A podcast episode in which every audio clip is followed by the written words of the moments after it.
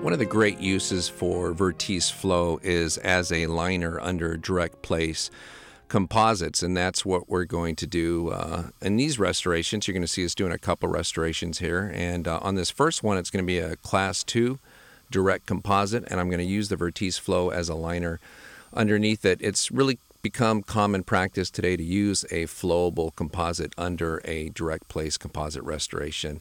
And that's what we're going to do here with the Vertise Flow, uh, except the benefits are that uh, since it's a self etching flowable composite, there's no separate etching step that's needed or no separate uh, bonding agent step that's needed. Uh, the Vertise Flow bonds to dentin and cut enamel, and so we don't have to go through any of those extra steps. In fact, once we finish the preparation, we're going to rinse it off as you see us doing here, and then we're going to go ahead and dry it for five seconds.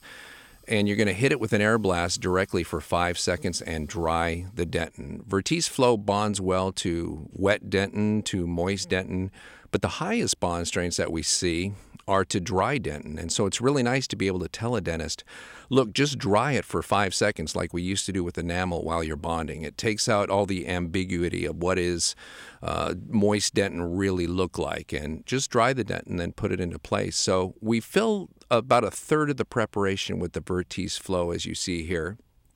And then we use the enclosed brush to thin the material and to uh, take it and move it up the cavity wall preparation towards the enamel margin. So we're going in and spreading this all around. So it's it's thinning the material as we do this, but at the same time we're coating the entire inside of the preparation with the Vertise flow. And this is important. We really want to cover all the tooth structure, whether it's dentin or cut enamel with the Vertise flow.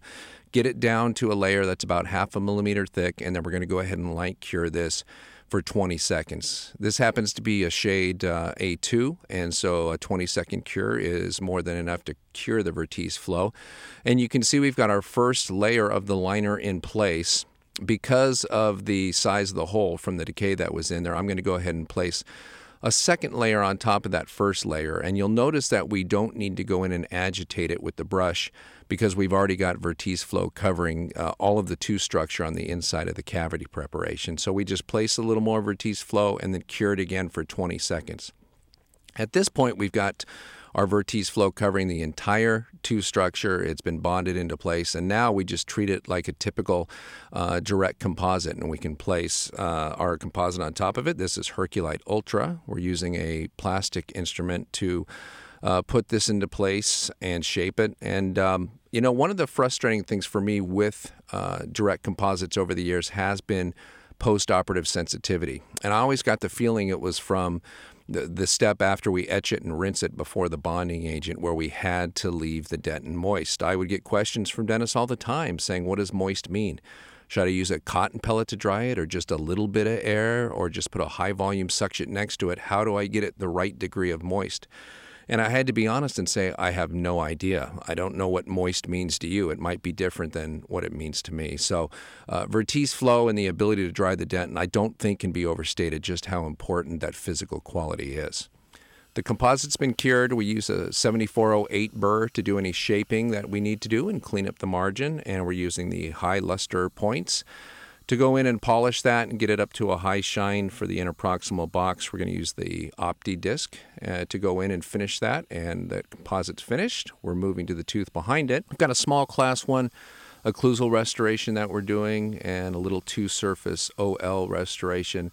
Uh, that's behind that. And if you pay attention to the steps that are involved when doing Vertise flow, some of the more uh, technique sensitive steps, especially the application of the bonding agent, is removed with the Vertise flow and takes a lot of the guesswork out of direct composites, which I love. Look at that. That's five seconds of air just being blown right onto those two preparations. I mean, that is counterintuitive if you've been doing composites for a while because we've been taught that dry dentin is not a good bond. And that's really one of the big steps forward with Vertise flow is the ability to have a nice high bond strength to dry dentin. So we place our first increment in. Then we use the enclosed uh, brush to again take that material And we're not just thinning the material here. You really want to agitate it into the tooth structure, into the preparation for 15 to 20 seconds.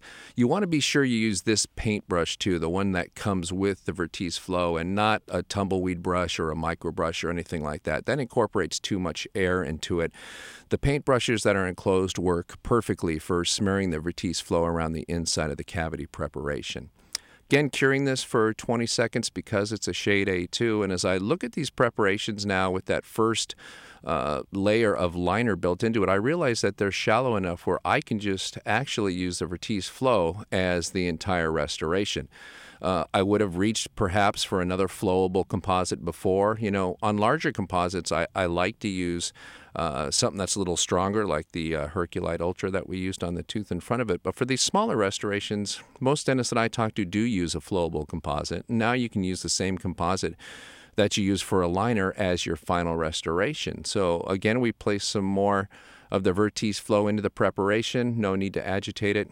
Cure it for 20 seconds, and then we'll go in and do any finishing or polishing that needs to be done. Again, these are the high luster composite points uh, being used on these small restorations.